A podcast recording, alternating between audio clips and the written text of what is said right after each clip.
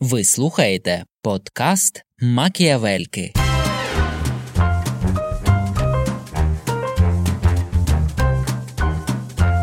Ну і зрештою, знаєш, світ тепер такий, коли захотів, тоді і свято. Ну ви ж закінчили філософський факультет, Оксана. Ну, Ви ж мусите десь той філософський інструментарій реалізовувати. Ну, бляха, невже ми не згадаємо про Афганістан? Я я хотіла спитати, зупинитись взагалі. Я подумала, ні, ні, ні, давайте продовжувати. З Китаєм та достатньо.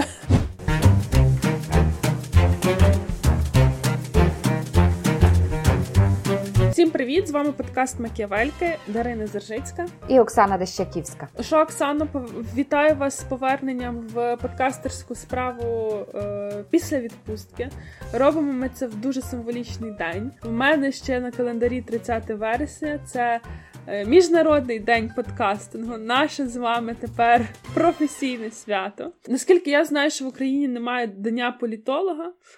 То фактично... Та що нема? Е... Є Дарина. Є, причому вже є декілька версій. І я так зрозуміла, що фактично кожен університет, де є кафедра політології, і де є студенти-політологи, вони відзначають те свято. Просто кожен в різний час. Ну і зрештою, знаєш, світ тепер такий, коли захотів, тоді і свято. Ну, бачите, а я, от поки вчилася в університеті, мені завжди було шкода, що ну там є такий відомий день юриста, а дня політолога немає. А потім я ще пішла працювати в якісь такі сфери, де теж не дуже зрозуміло, який ж в мене день професійного свята. Тому я втішилась, що 30 вересня міжнародний день подкастингу, і тепер точно я маю в календарі те, що можна відсвяткувати. Ну я тут знаєш додам, як віруюча людина, що нині ще віри, надії, любові і матері їх Софії. То не дурно ті дні співпадають, знаєш, не дурно. Бо подкасти то те, що дає віру, надію, любов, і, і при тому все то під бачиш матера їхня Софія. Мудрість. Бо мудрість. Бо мудрість. Так, так, що... От, власне, всі ті цінності, які ми несемо своїм подкастом, я вважаю, що святкуємо ми цей день теж найкращим чином, записуємо новий епізод. Е, зараз перейдемо, власне, до тем, які ми будемо обговорювати. В нас сьогодні їх буде не одна, але перед тим дуже важлива новина. Ми обіцяли, що заведемо інстаграм, і нарешті це сталося.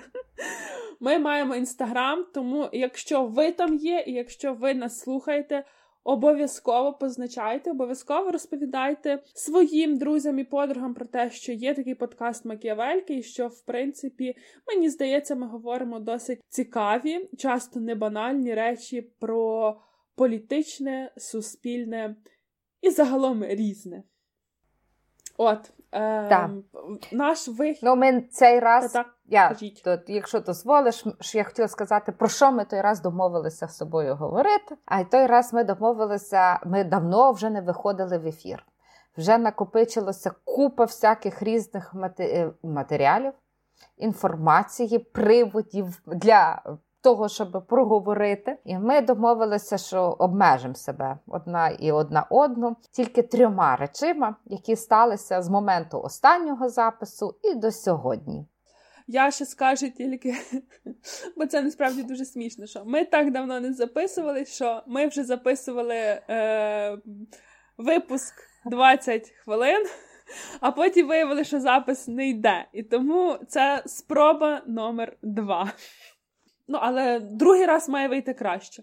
Другий раз я починаю. Я хотіла сказати, що для мене одним з таких найяскравіших вражень літа, вражень того часу, що минув, це було святкування Дня Незалежності. І оце сьогодні я теж поверталася зі жовкви і звернула увагу на цей бігборд. Він там ще висить з цією квіточкою, яка символізувала 30-річчя незалежності. Я знову ж таки зверну увагу на те, що святкування це звичайно дуже добре, але ще краще те, що для багатьох українців і громадян України це стало святом. Це те, що ми потребуємо для святкувати. Вже не обговорюється те, чи має бути, чи не має бути це там робочим днем, чи варто, чи не варто йти на парад. Більшість людей своїх малих великих містечках виходять на центральні площі площі для того, щоб бути разом у цей день і святкувати е, день народження своєї країни. Друге, що мене тут так само е, зачіпає і приємно е, зачіпає і тішить, приємно вражає, це те, наскільки ми почали розширювати горизонт для розуміння своєї історії. І якщо раніше ми мали таку дуже, е, знаєте, декілька версій таких умовно, чому з'явилася Україна, і було нас дуже привалювало те, що там, знаєте, якби не було ГКЧП, може би не було України, або е, те, що Україна чи справжні то була незалежність. 90-91 році, що справжня незалежність з'явилася вже після того, як розпочалася війна е, в Україні. Але цього року публічно, принаймні, я вже в різних різного роду повідомленнях відслідковувала те, що це відновлення української незалежності, це те, що держава е, вона існувала раніше, і ми просто зберігаємо цю державницьку традицію. Е, і мені здається, що це такий, е, що в контексті цього ми трошки глибше дивимося на те, хто ми, і, і по-іншому дивимося на нашу історію, на нашу культуру, по-іншому дивимося, в тому числі на нашу ідентичність. Вона трошечки по-іншому у нас формується завдяки цій історії. Ну і звичайно, дуже важливим був сам формат святкування. Класним був парад. Я ще згадала одну штуку про цей парад. Наскільки по-різному ішли в строю коробки різних армій та різних країн, армій різних країн як вони йшли. Хтось там махав руками, хтось не махав, хтось йшов там в, в, в, в одній армії дивилися. Е, ну, Одним словом, я вже не пам'ятаю цих деталей всіх, але от мене вразило, бо мені здається, що армія в даному випадку це не тільки про дисципліну, бо наші там солдати марширували так струнко, так виструнчено, е, але це не тільки про дисципліну, це в тому числі про свободу дій і про усвідомлення своєї місії. Та? І от мені цей е, парад якось викликав такі відчуття про те, що яка була промова президента. Та? Мені здається, що президент все ще шукає можливості е, зшивати Україну, і в своїй його промова. Це була така е, чергова спроба знайти знайти меседжі, які будуть стосуватися усіх мешканців цієї країни, в тому числі тих, якимись такими відголосками, для кого радянське минуле має значення. Та, Тобто е, президент намагався показувати, що українці це велика нація, українці це. Е, ну, от це, це велика нація, це власне це такі, знаєш, е, е, апелювання до того совєтського способу мислити себе. Але так само е, він пробував знаходити ці меседжі, які нас не розділяють. Ну і звичайно, цей жарт про тих, кого дала м, Донецька земля. Пам'ятаєш його? Він згадував про землю, яка дала президента Ющенка, президента. Е, Кучму Кравчука, і коли заговорив про Донецьку область, то не згадав Януковича, зробив таку театральну паузу і сказав Сергій Бубка. Хоча перед тим згадував інших. Ну, тобто, знаєш, він все-таки має той свій каньок, і він його тут теж використав. І, е, Але до чого я все це вела? Що, що мені здається, що навіть той факт, що ми шукаємо свою ідентичність на рівні промов перших осіб. Ми не те, що шукаємо, ми якраз віднаходимо, ми знаємо її, ми її переосмислюємо в цей новий спосіб. І на рівні перших осіб це дуже важливо. Ну і тут я лишаю місце для тої фрази, яку ти вже скажеш другий раз про віру, націю, мову. Дякую, що нагадали. Бо я хотіла про космос почати, але так, е, ми з вами дивилися ви в себе, я в себе, але е, переписувались, коментували все це в чаті. Я думаю, що наступного року ми зробимо це публічним перформансом. Люди будуть дивитися трансляцію, вимкнуть звук і будуть слухати нас.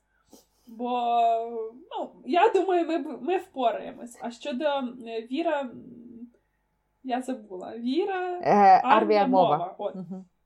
Так. власне, ми відзначили під час святкування, що навіть, хоча це не було звербалізовано, про це не було якось там окремо означено, але все-таки в цьому святкуванні щитувалося, що е, слоган Петра Порошенка, власне, його, який він використовував в своїй останній передвиборчій кампанії, він так чи інакше має значення, має місце і зараз. І фактично ми оці три кити побачили і під час святкування Дня. Незалежності, і е, в, в цьому контексті е, мені видається, що те, що ви говорили про ем, переосмислення переосмислення української ідентичності, мені видається, що зараз, після цього 30-го дня святкування незалежності, саме час розширювати розуміння своєї української ідентичності, розширювати розуміння, якою може бути українська держава, і вводити туди так само якісь і інші кити, і ем, як я вже з вами ділилася, що мені би дуже хотілося, зокрема, щоб туди входила також е, наука і інновації як е, один з векторів, е, який формує розуміння нас як українців і Україну, який один з векторів, як ем, Україна себе представляє, ідентифікує на міжнародній арені. Мені про це подумалося після того, як під час свого візиту до Сполучених Штатів Америки Володимир Зеленський зустрічався з представником НАСА, і, е, власне, в НАСА теж є зацікавлення, щоб мати з Україною якусь співпрацю в сфері космічних технологій, інновацій космосу. І ем, я подумала, що мені завжди дуже імпонує чути про такі новини. Я думаю, що той потенціал, навіть якщо він слабкий, є, його варто брати, розвивати. І якщо ми, наприклад, пригадаємо паради, ті, які були перші після початку війни, і зараз, порівнюючи з теперішніми, ми розуміємо, що так тоді, можливо, не було дійсно що показувати, не було такої армії, як є сьогодні, не було стільки одиниць техніки, е, щоб навіть їх просто показати. Але тим не менше, десь тоді зіграв цей американський е, принцип fake it until you make it. І мені видається, що те саме можна робити і з іншими сферами. Теж тут згадаю, е, мені дуже імпонує фраза про те, що українці дозріли до своєї культури. Я її хочу знов таки повторити, бо мені здається, це дуже важливим, ем, що ми не давно, не сприймаємо себе так подумала, ми що тільки про нас, про нашу бульбашку, що ми не сприймаємо себе як е, другосортними.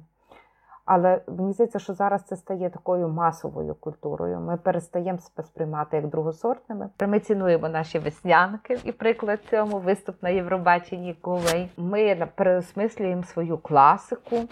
Продовження цього додам. Це вже було пізніше, після святкування Дня Незалежності. Це було після ем, подій в Афганістані. Але одна з е, новин про Україну, яка захопила міжнародні uh-huh. медіа, це про те, як наші військові евакуйовували людей. На світовий такий публічний рівень. Е, цю історію винесли канадські журналісти. Потім Бабель зробили дуже класне, цікаве інтерв'ю з одним з учасників цієї ем, операції. Теж про пізнання себе, про пізнання своєї історії, тому що після е, того, як вийшли ці матеріали, то в одному з моїх робочих робочих чатів ми це обговорювали, і моя колега скинула також посилання на е, статтю Вікіпедії, в якій йшлося про гуманітарну місію е, українських збройних сил в Грузії в 1993 році. І хоча це було відносно недавно, але, наприклад, е, це було ще до мого е, дня народження, або я ще була дуже маленька. І якось так сталося, що от ця сторінка конкретно вона пройшла повз мене. Хоча е, теж, коли ти читаєш, то просто мурашки бігають по шкірі від, від того, що творилося, і що мені дуже приємно, що такі історії попадають, даруйте за тавтологію, в підручники з історії зараз. Угу. Ті, хто сьогодні вчаться в школах, можливо, вони теж виходитимуть з дещо іншою перспективою своєї ідентичності українця чи українки, ніж мали попередні покоління. Це це, це власне оте дорости до себе. Знаєш, як це дивно не звучить, але дорости до себе. Та давай твою подію. Не думала, що я виберу цю тему до обговорення бо е, вона була на поверхні, але я щось якось пішла трохи глибше і подумала, що ми е, що я би хотіла її обговорити. Це стосується теми, яка багато років, десятиліття вже. Е, роз'єднує Сполучені Штати Америки, і це досить дивно зараз говорити в 2021-му, але це питання абортів. І нещодавно в Техасі Техас це Е, такий відчутно консервативний uh-huh. штат. Там було прийнято Heartbeat е, Act. Це є акт, який забороняє робити жінкам переривання вагітності після шостого тижня. Власне, чому така назва в цього закону? Тому що його автори апелюють до того, що на шостому тижні вагітності починає битися Е, серця дитини. Але це є дуже маніпулятивна ем, позиція, тому що наукова думка ем, свідчить про те, що на цьому терміні тільки формується тканина, яка в подальшому переросте в серце. Тобто наразі не йдеться про те, що серце б'ється. Наразі тільки формується тканина, яка подальшому з розвитком дитини власне стане серцем. Ця ця тема, ця новина, вона викликала дуже суттєву дискусію. Зрозуміло, чому, тому що фактично право на аборт це те, що оповити дискусіями і протестами в Америці протягом десятиліть вже. І е, тут от такий, якби рішучий крок, рішуча заборона в публічному просторі. Це були Е, такі обміни якимись голками з з різних боків.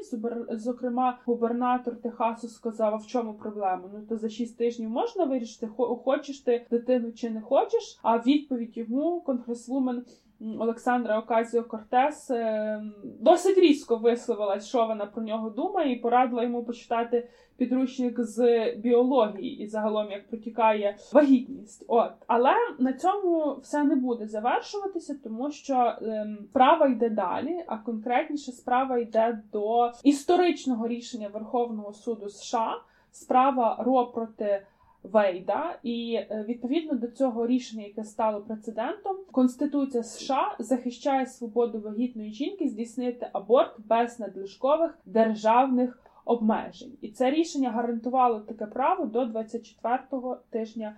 Вагітності зараз в до Верховного суду США подано звернення. Є високий ризик, що це історичне рішення, яке прийнято в 73-му році, буде визнати визнане недійсним. Е, чому є висока ймовірність? Тому що власне зараз склад Верховного суду він е, здебільшого з консервативних суддів, з католиків, які не приховують свої позиції в цьому питанні. Там ліберальна частина зараз в меншості після смерті Рут Гінзбург, і тому е, є висока ймовірність, що буде от прийнято ну точніше скасовано рішення, яке дає жінці таке право. Для мене дивно, що загалом це виникає це питання. Для мене завжди було дивно, що в сучасному світі такі питання даються на регулювання держави. Я вважаю, що держава сюди не має лізти, тим паче з повними заборонами. Е, хоча, е, власне, ми маємо приклад сусідньої Польщі, де така заборона теж була введена ще в багатьох країнах. Азії там це, може бути навіть е, призводити до кримінальної відповідальності. Але е, в Штатах, до речі, забула сказати, що в Техасі оцей Heartbeat Act, він ще чим цікавий, мало того, що там ніби обмежено цей термін до шести тижнів. Так ще й він дає право будь-кому, незалежно чи ти там родич, не родич, чи ти з медичного персоналу, будь-хто може подати до суду скаргу що якась людина ем, якби сприяла тому, що жінка зробила аборт. І фактично сюди можуть підпадати медперсонал повністю, будь-хто в клініці, сюди можуть попадати водії таксі, і навіть деякі вже американські компанії, такі як е, Uber, Вони висловили готовність, що якщо будуть такі скарги, а якщо є скарга, то суд може зобов'язати сплачувати штраф 10 тисяч доларів. Ці компанії готові сплачувати за своїх ну умовно працівників, тому що там в не працівники. Але тим не менше, якщо будуть такі випадки, то е, компанія готова брати якби. Ці витрати на себе, і тут мало того, що велику частину е, населення, а в Техасі це е, 6 мільйонів жінок, фактично, які потенційно підпадають під дію цього акту, так ще й е, і їхнє право обмежується, так ще фактично е, сам уряд сприяє тому, що може розвиватися система доносів. Що, е, як ви розумієте, може перекинутися на якісь зовсім інші сфери. Ну, цьому всьому, що мене найбільше дивує, що якщо взяти соціологію і подивитися на ставлення американського суспільства до питання абортів, то ми побачимо, що більшість населення, мені здається, там під 60%, вони підтримують право жінки на переривання вагітності. І відповідно е, це як з табору демократів, так і з табору республіканців. Там висок, мені здається, е, я можу зараз е, помилитися в там в незначній цифрі, але в таборі республіканців підтримують право на аборт 35%, е, що теж досить багато. І фактично, коли отак все про це все задуматись, то мені здається, що по факту підігрівання цієї дискусії, цього суспільного поділу. Підтримується штучним, тому що одним вигідно, щоб їхні радикально налаштовані консервативні прихильники мали постійно привід погордитися і підтримати своїх е, політиків, свою партію. Іншим вигідно виводити людей на протести, тому що протести дозволяють відвертати увагу від чогось іншого. Протести є е, приводом мобілізації електорату. А оскільки в Штатах вибори вони фактично чи не щодня відбуваються то е, якраз отаке розхитування цієї теми дозволяє вирішувати, зокрема, проблему того, що, е, скажімо, зараз, якщо там демократ-президент по регіонах може бути пасивність електорату, вони можуть не ходити на там на якісь місцеві вибори і так далі. А тут е, ти ніби підкидуєш. Е, мотивації людям йти і голосувати, тому що ти кажеш, що ну дивіться, типу, треба не допустити нового Трампа, треба не допустити того, щоб е, жінки так були обмежені в правах. І це дуже прикро, тому що. Я розумію, що в цьому суть політичної гри, що ти маєш мати максимальну вигоду, ти маєш на це працювати, але подумати, що тут просто розмінною монетою стоять мільйони людей, це настільки прикро. Крім того, питання абортів, воно ще страшне тим, що вони заборонені чи вони не заборонені, але їх не перестають робити. Тут питання того, що якщо це легально, то це більш безпечно. І тому навіть е, часто ті акції, які проходять на вулицях, вони мають своїм символом вішалку. Тому що якщо цього не може зробити лікар, це може зробити вішалка. Це, Це страшно подумати що ми знову повертаємося, не знаю, мені здається, в 70-ті був там пік якраз всіх цих протестів і боротьби за право на передавання вагітності. Ми знову в це повертаємося, і фактично цілком ймовірно, що реальної причини, реального суспільного поділу на цьому питанні немає. Але е, разом з тим я подумала таку штуку, що для України ця проблема не буде актуальною тому що в нас є інші питання, якими можна маніпулювати. У нас є, наприклад, питання мови, яке можна маніпулювати. Ну, знаєш, я би так не казала, що вона е, може не бути актуальною, може бути актуальною. І ще одне, ну це це правильне питання, яке ми ставимо. Про що сьогоднішня політика? Чи це більше про маніпуляцію, чи все більше про комунікацію? І от там там, ніби своєю цією промовою, там виступом. Навіть не знаю, де це був такий дуже емоційний насичений виступ про питання аборту і зміни в Техасі. Е, то мені здається, що е, ти ставиш так, що це це маніпуляція. Але світ такий Дарин, що завжди будуть знаходитися люди, які будуть думати, що маніпулювати легко. Що маніпулювати легше, ніж про щось там комунікувати. І завжди будуть знаходитися ті, які будуть шукати, на чому маніпулювати. А розділяти завжди легше. І чи це буде питання мови? Тільки і не завжди, і ще саме головне, що насправді тут ми попали в якусь таку просто не знаю, кролячу нору, коли вже не настільки важливо, як насправді люди до чогось ставляться, скільки важливо, як ми про це говоримо. Це правда. Якщо якщо ми кажемо, що от це, знаєте, питання, яке резонує, хоч насправді до того, поки ти то не сказав, нікому і особо не резонувало. Так? От І е, воно якось так стається, що ми ніби як в кривому зеркалі. Спочатку відображення, а потім вже ми реагуємо в дійсності. Оце такі моменти, які, знаєш, трохи так, ну, е, не то, щоб лякають, просто заставляють завжди більше думати, і що далі, що з тим робити. Я знаєте, що просто думаю там щодо того, чи є такий ризик в Україні. Я думаю про те, що. Е... Ну, я уявляю там наш сьогоднішній політичний ландшафт, і мені чомусь здається, що педалювати цю тему для тих політичних сил, яким вигідно е, якраз розшивати країну, так, створювати оцю лінію розколу, на якій вони виграють, то мені видається, що їм треба буде дуже багато ресурсу. На те, щоб розкрутити цю тему, тому що вони роками розкручують іншу.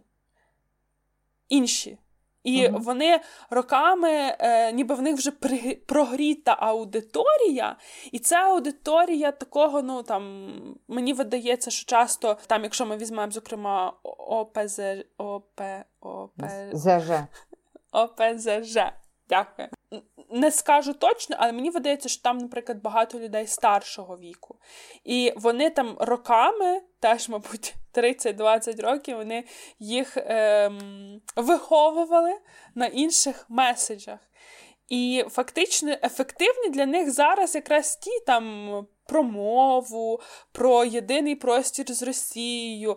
Для них це це все зрозуміло, аудиторія хаває, і типу залізати в тему абортів. Ну мені чомусь здається, що вони сюди не полізуть. Можуть лізти якісь інші, але ем, ну не знаю. Мені видається, що то таке питання, яке для України наразі ну виникали ж ці теми. Колись щось свобода говорила, колись Ольга Богомолець говорила, але це не доходило до ну до чогось серйозного. Не знаходило відгуку. Не знаходило відгуку. Не знаходило відгуку. Е, Ну я не знаю. Мені здається, що я би не була така, прям як от ти, що це не може бути.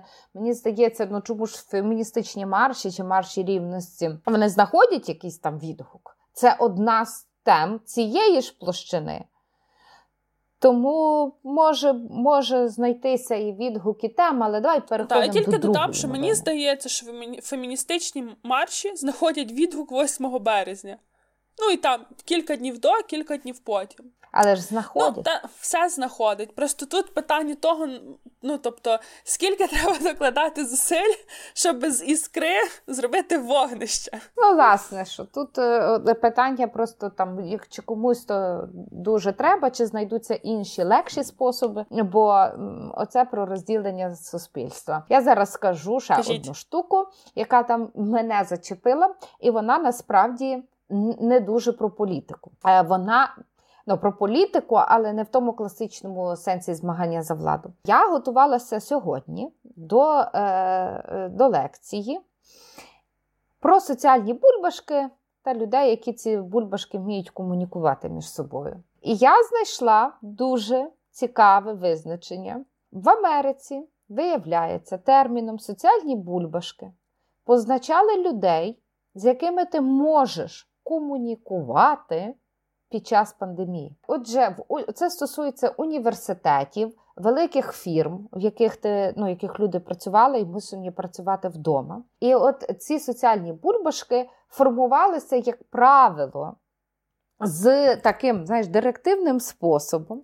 З врахуванням інтересів людини, її цінностей, її там соціально-демографічних характеристик, з тим, що ось ось тобі спільнота, з якою ти разом можеш пережити карантин, можеш пережити пандемію, з якими з якими ти можеш спілкуватися і е, з якими, ну і так бажано там не виходити за ці межі. Я ще дуже хотіла ну насправді більше дослідити цю тематику. Знаєш, в нашому контексті, коли ми говоримо про соціальні бульбашки, ми радше говоримо про якісь групи які мають там спільну цю картинку світу, в міру дистанційовані одні від одних, можуть зіштовхуватися, а можуть ніколи не перетинатися і жити там в своїй е, е, в своїй реальності. Та?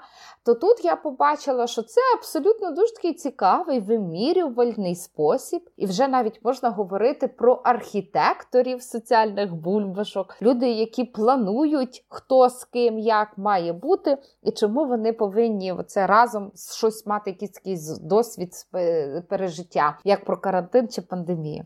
Ну, цікаве було інше. Цікаве було питання, чи можу я вийти зі своєї бульбашки? І чи можу я відпочити від своєї бульбашки? І відповідь мене теж трохи так вразила: ні, не можеш. Бо ти теж зав'язаний, ти теж для когось допомога. Ти теж комусь можеш надавати підтримку чи там слугувати своїм прикладом. Тому виявляється, і з бульбашки не так то легко вийти. Ну от і е, насправді, коли там говорити про ці соціальні бульбашки, як вони формують, мені здається, що для нас важливий і ефект бульбашок, і оце співмір порівняти, як це співвідноситься з нашим контекстом. Та, Бо це теж про ми говоримо дуже багато сьогодні про те, що е, формується дуже багато бульбашок, і яким складно комунікувати між собою, і про те, що політики досить завдяки своїм технологіям, в тому числі завдяки великим даним бікдейта, можуть знаходити ці бульбашки, можуть їх чіткіше побачити, можуть е, краще відповідно спілкуватися з людьми. Але це і про інше. Це про те, що пандемія накладає на нас такий, знаєш, незворотні там, ну не, прям незворотні, але нас таки відкладає відбиток на нас. Це від, відображається в тому, як ми комунікуємо, хто тепер, які там ми також чіткіше уявляємо вже ці наші бульбашки. І це про те що ми обмежені ну насправді там в можливостях проговорювати якісь моменти. Бо якщо ми проговорюємо їх в межах одної бульбашки, то ми втрачаємо дуже багато можемо опускати поза тим. І але це і про те, що е, знаєш, про що говорили багато на початку, а про що говорять менше сьогодні.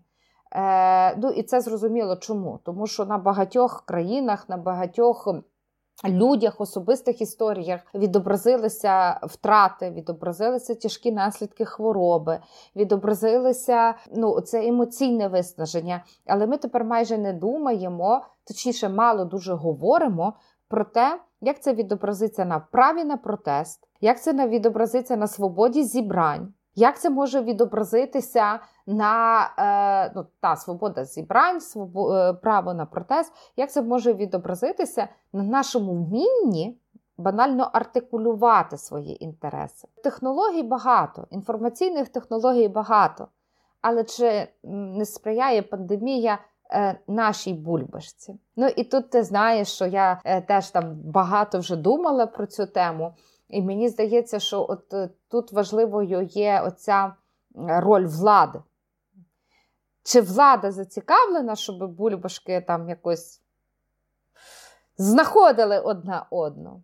Чи легше все-таки здійснювати вплив в розділених бульбашках? Мені здається, що е, ну, це і про аборти, це продовження власне цієї теми, про яку ти говорила раніше. І е, це є до того, що якщо подумати, так, знаєте, то трохи пофілософувати, то взагалом заданням влади мало би знайти оці мостики. Але от я не знаю, чи шукаю. Ну, я скажу така офтоп про те, як нас змінила пандемія. Насправді ми можемо навіть не там, не помічати ем, якихось тих змін, які відбулися, чи які там мають місце, тому що спочатку воно все було дуже різко. Нас закрили на локдаун. Ми сиділи всі вдома, але це так само вдарило і по якихось таких незначних е, наших рутинах, навіть буденних. Я дивлюся буквально минулого тижня. Я вернулася в офісний режим. І мені стало так цікаво потім аналізувати свою активність. У мене на руці трекер. І я бачу, що відколи я вернулася в офіс, то я щодня нахожую 10 тисяч кроків, і я навіть цього не помічаю. В той же час, там під час е, от. Режиму таких якихось більших обмежень, менших соціальних контактів як наслідок. Це ціле завдання для себе придумати маршрут так, щоб ходити якимись цікавими вулицями, а не тими, що завжди, і находжувати, хоча б не знаю, яких 7-8 тисяч кроків, і не втомлюватись, власне, не те, що там від фізичного е, навантаження, так, коли ти ходиш, а власне від того, що це десь плюс-мінус завжди е, однакові маршрути, тому що ресурси міста, ресурси маршрутів вони теж вичерпуються. Тому однозначно пандемія багато що змінила просто навіть на рівні того, як, як людина функціонує щодня, і дещо, звичайно, ми помітили відразу, а дещо буде ще тільки доходити. І я думаю, що в політичному плані так теж є. Щодо того, чи що вигідно. Я б сказала не те, що владі, а політикам. Мені видається, що вигідніше таки мати оцей ці поділи, ці ці розділення, тому що з сьогоднішніми можливостями, навіть те, що ви згадували, входити стало простіше, ніби в кожну цю бульку, кожній бульці пропонувати щось своє. Ну і тут ще насправді є питання інше, є питання людей, наскільки люди готові виходити зі своїх е, бульбашок. Ну тому що в них зручніше, в них в них комфортніше, в них безпечніше. Тому це питання складне, це питання філософське. Ну одним словом, е, ми його ставимо ще тепер сьогодні під тим кутом. та З, з тим кутом, що є пандемія, так чи інакше вона на нас серйозно впливає. Ми переосмислюємо свої права, ми переосмислюємо межі прав інших людей, як коли говоримо про там про вакцинацію, обов'язково, не обов'язково. І отут теж дуже важливі факти, які в світі відбуваються. Та мер Нью-Йорка всерйоз подумує на те, над тим, е, щоб звільнити медсестери, які відмовляються від вакцинації. І він знає, що це рішення досить дороге для міста плані того, щоб знайти інших, які будуть виконувати роботу медсестер, і е, в плані як прокомунікувати це рішення. Але разом з тим він не бачить е, станом на зараз іншого виходу, як звільнення людей з їхнього місця праці. Щодня з'являються. Ну може не щодня, але раз. Та не раз багато разів в тиждень з'являються новини про те, що десь хтось когось звільняє через небажання вакцинуватися. Вчора бачила про те, що авіакомпанія United Airlines 593 людини планує звільняти, які відмовились вакцинуватися. Раніше Макрон звільнив 3 тисячі лікарів три тисячі лікарів. Сказав, що звільнить і звільнив. І загалом, оце питання пандемії, вакцинації, воно теж дуже цікаве, і це в мене один в моєму е, long-list і.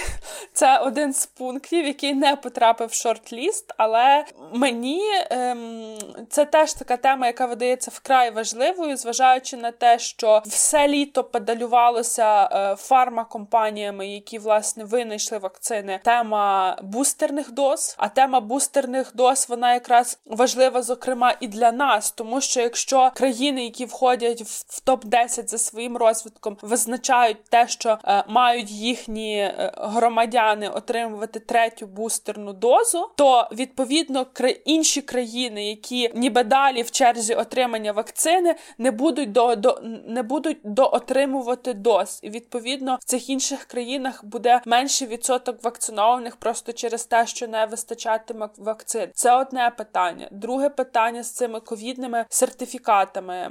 Буквально недавно Британія заявила, що е, вони відкривають е, кордони для тих, хто вакциновані вакцинами, які визнає ВОЗ. А е, ВОЗ? Всесвіт, так, Всесвітня організація здоров'я. Всесвітня організація ем, здоров'я, так.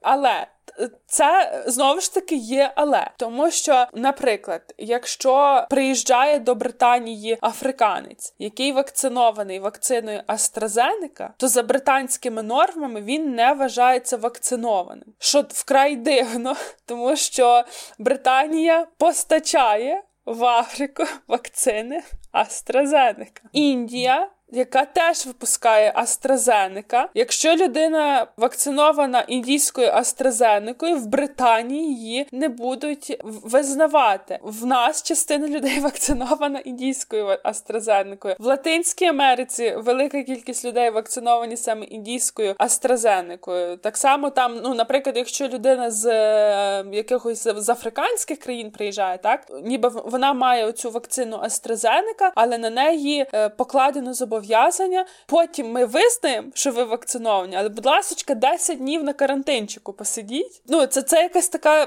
колотнеча виходить, і я розумію, чому можуть виникати оці додаткові обмеження для деяких країн. Чому? Тому що, наприклад, в цих е, країнах високий рівень толерування корупції. Відповідно, є ризик, що, наприклад, як це ем, вже є практика в Україні, купуються довідки про вакцинацію. Я десь розумію, чому уряди інших держав хочуть себе забезпечити, але створення оцих мільйона регуляцій, сортування людей, бо це реально сортування людей, мені видається менш ефективним, ніж просто на глобальному рівні прийняти якийсь такий зразок сертифікату, який визнаватимуть всі, і зрештою саме Британія Британії саме це і закидає хтось з, з лідерів африканських країн. Я вже не пам'ятаю хто, але вони якраз дають цей закид, що ми не розуміємо, що ви від нас хочете. Тобто ж це настільки недосконала система. Я слухай, знаєш, що я дивлюся? Ми е, вже 46 хвилин говоримо. Я думаю, що про цю пандемію і вакцинацію ми могли би говорити ще 46 і ще би точно мали щось сказати. А та тобі ж тому, що то ще що, е, щотижня з'являється щось нове. Ну, Так, тому так, і тому я пропоную, якби мені ще здається, що там можна говорити про те, як в принципі змінюються обов'язки там власників бізнесів або які мають на роботі в себе трудові колективи, за що тепер вони несуть відповідальність, як вони повинні виконувати виконувати свої там місії, свої безпосередню роботу, і причому на них з'являється зараз оце навантаження відповідальності за своїх працівників. Зміна ринків праці, хто як хоче працювати. Якщо раніше там ми багато говорили про те, що вау, люди хочуть працювати з дому, то зараз кілька компаній вводять всякі санкції для тих людей, які хочуть працювати працювати з дому, бо вони вважають тепер це неефективним. Що раніше сприймалося що рік тому, вважалося, що це якесь досягнення, то зараз це знов сприймається як щось паскудне. Та? Це не розділення приватного публічного простору. Та? Бо ми кожен почали бувати один в одного фактично вдома. І тут дуже багато нюансів, але давай перейдемо до твого другого.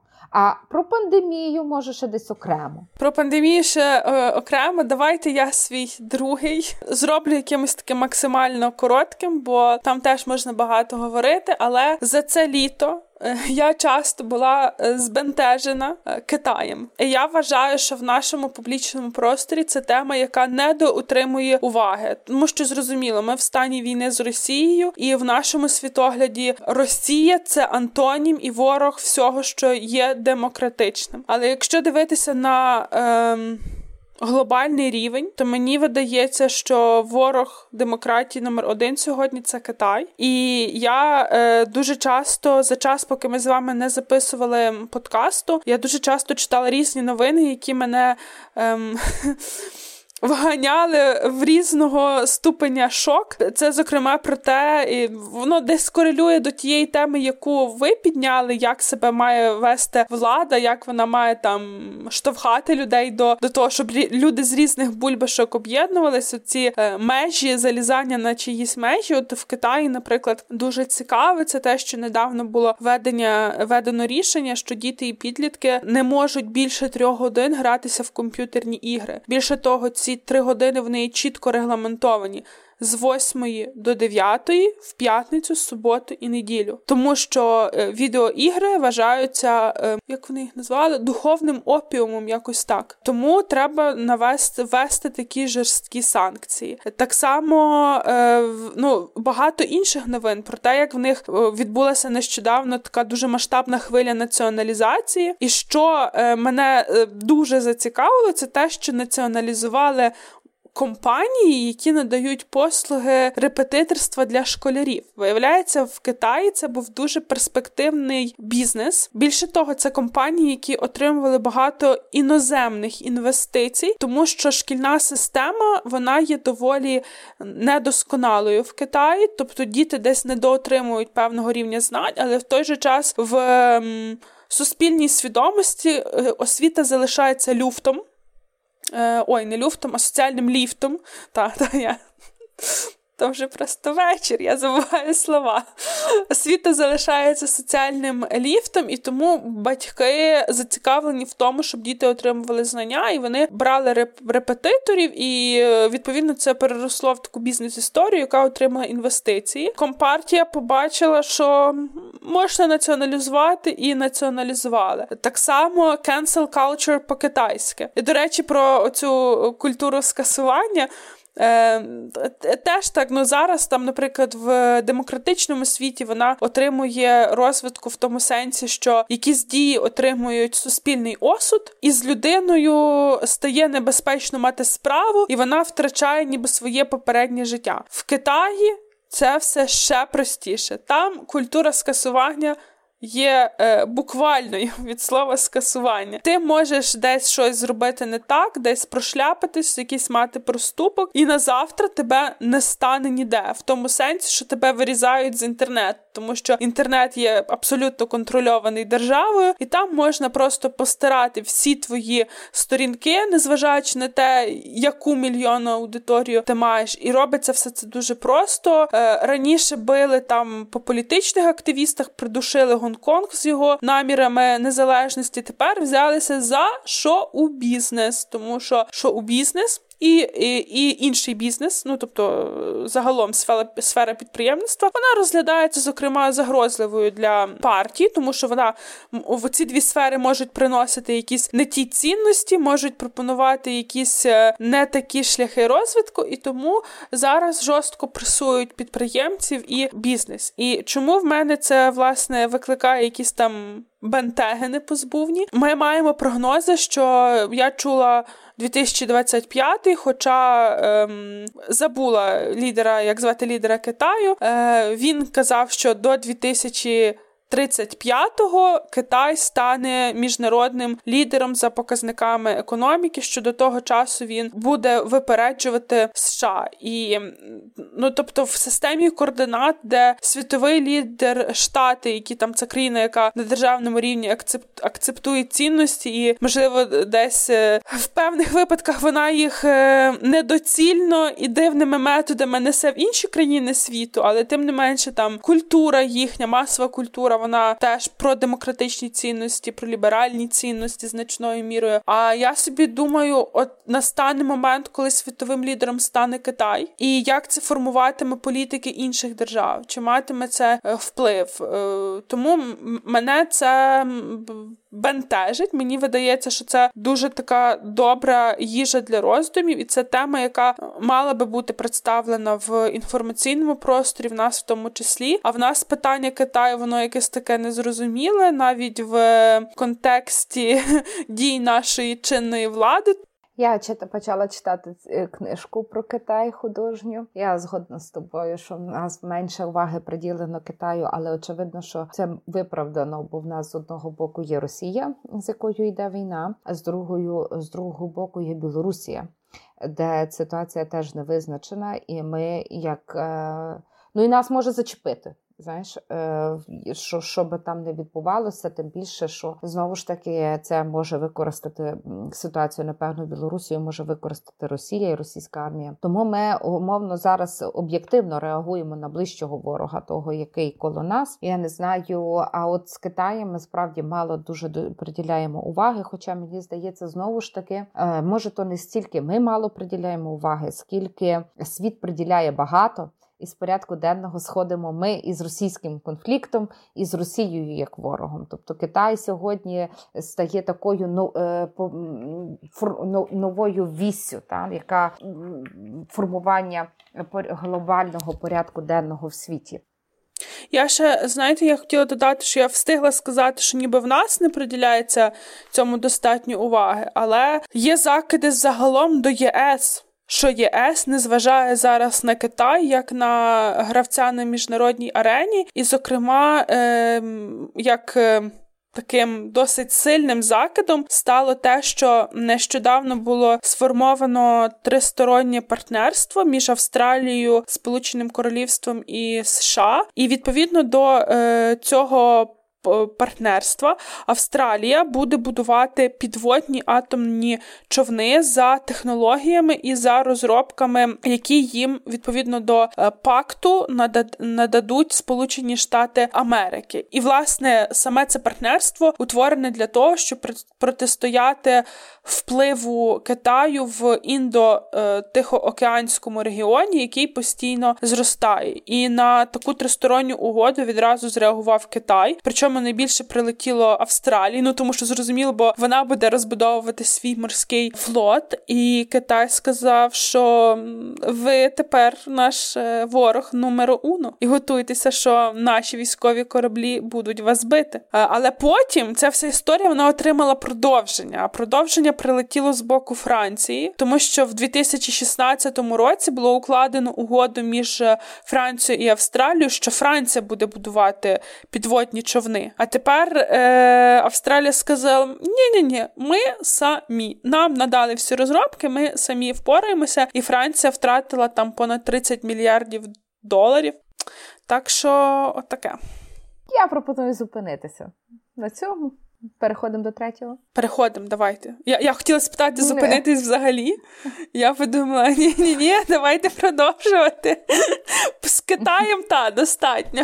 Ще колись поговоримо про це. Ну, ти знаєш, я отак е, слухала тебе, слухала себе, і в мене є моє третє. Ну, бляха, невже ми не згадаємо про Афганістан?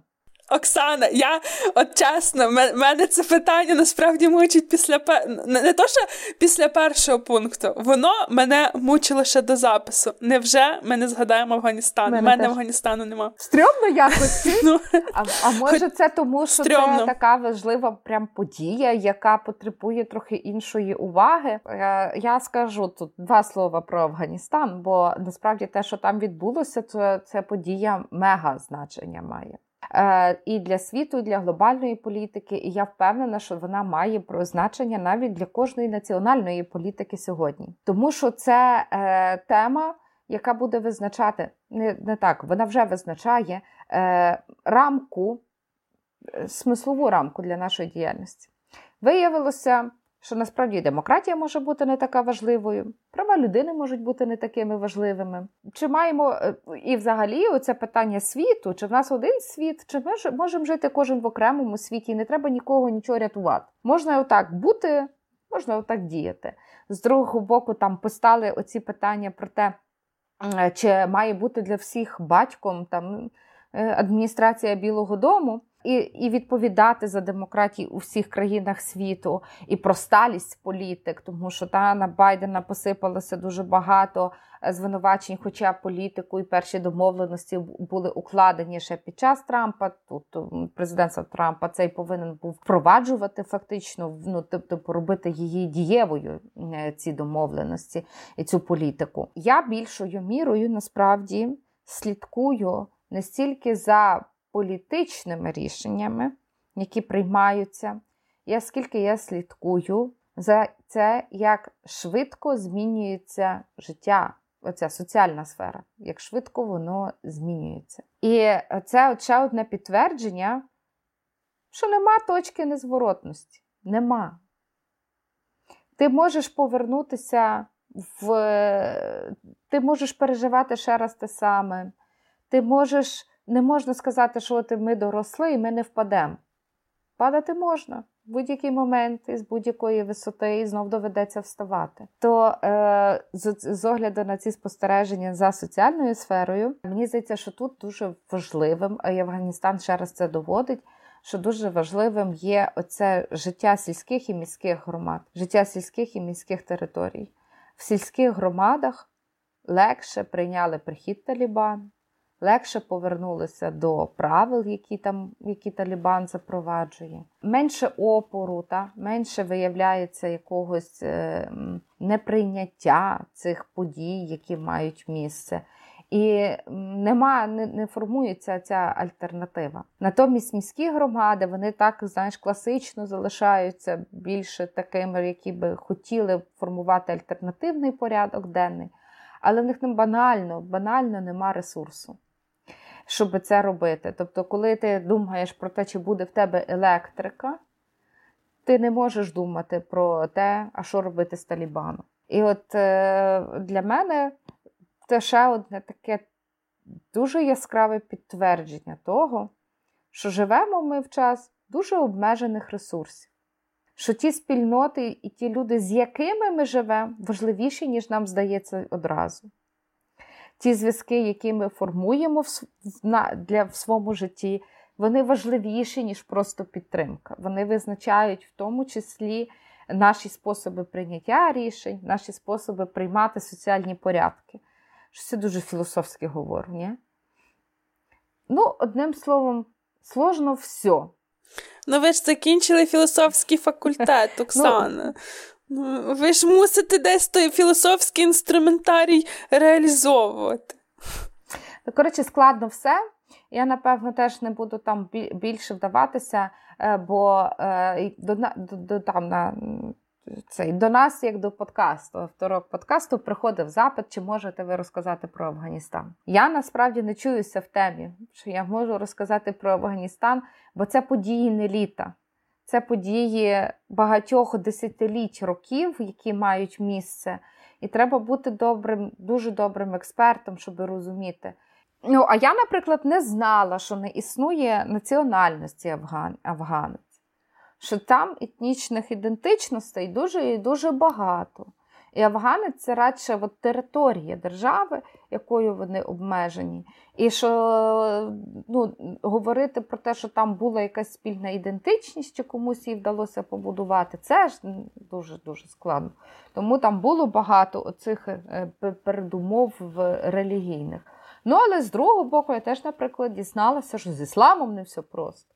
Що Є багато течій, версій і е, навіть ставлення до Талібану там доволі різне. Ну, Але в контексті Китаю і і е, Афганістану, то для нас е, на глобальному рівні тут може бути ще один такий цікавий міжнародний союз Росія, Китай. І разом вони теж становлять е, таку серйозну е, е, альтернативу чи загрозу. Яке слово тут доцільніше? Та, мабуть, таки загрозу. Для мабуть, світу. загрозу. Ну, Росія і Китай це дві держави, які відразу почали налагоджувати дипломатичні відносини з Талібаном, і вони не забрали свої посольства з Афганістану. Я насправді. Ем... Що мене здивувало, коли я формувала свій лонг-ліст, бо я була переконана, що ми таки поговоримо про Афганістан. Але коли я формувала оцей свій список, то в мене Афганістан був на шостому місці. Я тільки шостим згадала про про те, що було, і це про про живучість новин в сучасному світі, про те, як ми сприймаємо інформацію. Але я я теж не чуюся в силі про те, щоб проговорювати там, аналізувати щось, будувати теорії, гіпотези, тому що дійсно це перспектива десятиліть, точніше, ретроспектива десятиліть. І і там мені здається, що все дуже сложно, але мене дуже вразило те, що я бачила фотографію, вона була доволі популярна. Кабул, 70-ті роки, де жінки ходять в міні-спідницях. І uh-huh, тут знову ж таки про крихкість нашого світу, як ти можеш в, в один момент просто повернутися, мабуть, в точку, з якої вертатися дуже важко. Ну, але от що мене тішить в тому всьому? Що ми з тобою договорилися, що є точка, що нема точки незворотності, і що навіть в ту ситуацію, в якій попав Талібан, то не кінець. Що дасть Бог, і з того ми зробимо якісь висновки і будемо рухатися. То що твоє третє? Моє третє для мене дуже неочікуване, але я вирішила е, взяти це до обговорення, і це вибори в Росії. Угу. Це ті, які не визнали? Е, да. Це ті, насправді, які е, мене. Частину з яких не визнали. Які мене не дуже цікавили, тому що вибори в Росії це така тема, знаєте, яку смішно обговорювати по факту. Бо ну чомусь навіть не думали, що, що може статися білоруський сценарій в умовах такої великої, дуже. Поділеної е, різними тими ліні, лініями соціального, ще якогось там поділу країни, мені здається, що такі масові протести це складна історія. Але мене вибори в Росії власне зацікавили якраз там не всіми тими е, процесами, не Навальним. Мене вибори в Росії зацікавили тим, як притиснули технологічних гігантів. Зокрема, як змусили Apple видаляти Apple і Google видаляти зі своїх плеймаркетів зі своїх App Store видаляти апку, е, як вона там називається, умне голосування, ту, яка зробила е, команда Навального. І якщо ми подивимося там декілька місяців до того, то ми мали новину про те, що уряд Росії змусив виробників ігристого, е, тобто шампанського, змінити назву і продавати свою продукцію не як шампанське, а як ігристе вино. Тому що за нормами міжнародного законодавства шампанським може називатися лише продукт, який виготовлено в провінції Шампань. Все інше, навіть якщо там та сама технологія, це ігристе вино. Національний російський закон прийняв рішення, що шампанське це тільки те, яке на території Росії, все інше ігристе вино. І там виробники е, це люксові, це компанії, це це не якась там, знаєте, е, щось крафтове. Так, це величезні компанії, холдинги. Вони там почали ніби чинити спротив, а потім прийняли правила гри, погодились, і тепер вони продають свої дорогущі напої, не як шампанське, як ігристе вино. Тепер е, приходять вибори, і ну що ми бачимо, що Google і Apple видаляють е, оцю апку умне голосування, Telegram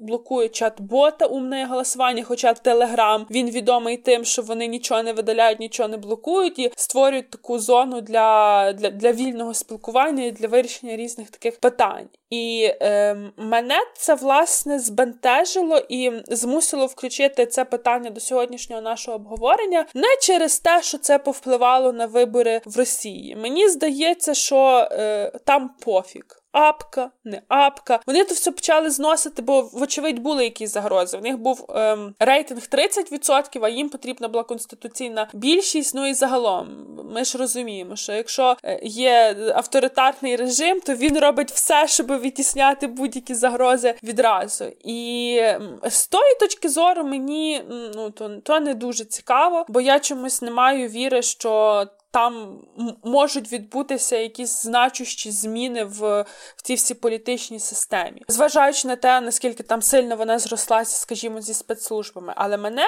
це турбує з точки зору прецеденту, тому що після е, уряду Росії, після Путіна, в, сказав, що о, який цікавий хід, так само і президент е, Бразилії Болсонару, і каже, що в принципі це ж і ми можемо зробити так само. Який там механізм? Ти на національному рівні приймаєш певні закони, які змушують е, міжнародні бізнеси ставати на твої правила гри. Ну там, е, наприклад, працівникам Гуглу є свідчення, що їм погрожували кримінальною відповідальністю і в'язницею, якщо вони не видалять цю апку. Уряд каже, що ага, Apple, Google, ви такі гівнюки, ви тут сприяєте поширенню тероризму і політичного екстремізму своєю апкою, тим, що ви пропонуєте цю апку умне голосування. І там дійшло не тільки до апки, вони коли знесли додаток, то е, команда Навального вони, типу, всі ці списки, всю інформацію помістили на Google Доки. І потім Google заблокував і ці Google Доки. Для мене це дуже загрозливий приклад, тому що за тим механізмом можуть йти і в інших державах. Зрозуміло, що не всюди буде такий великий ринок, як е, в Росії, і в інших випадках Google і Apple би боролися так за за, за те, щоб був всіх рівний доступ до інтернету, але тим не менше, це, це дуже небезпечний прецедент. Та коротше, якісь нас тривожні новини викликали, е, виникали протягом літа і початку осені. Е, мусу, я хочу сказати, що не тільки ці вибори відбулися. Відбулися цікаві вибори в Німеччині. Е, відбулися цікаві е, вибори і в Канаді, де там е, перемогу Трюдо називають піровою перемогою. І напевно теж варто робити ще якусь окрему тему і про вибори, що принесли ці, ці вибори. А я хотіла про моду. Ну, про моду було б веселіше і оптимістичніше. Але бачите, ну але які важливі ми теми підняли сьогодні? Так і це теж правда. Е, Я пропоную дякувати нашим слухачам та слухачкам за те, що слухаєте. Здавалося б, короткий мав бути подкаст про три найважливіші новини, які зачепили. Але теми насправді досить серйозні, дуже важливі. Ми сподіваємося, що зможемо вас тішити темами впродовж цього сезону. Слухайте нас на Apple Podcast, Google Podcast, Megogo, SoundCloud і будьте здорові! Па-па!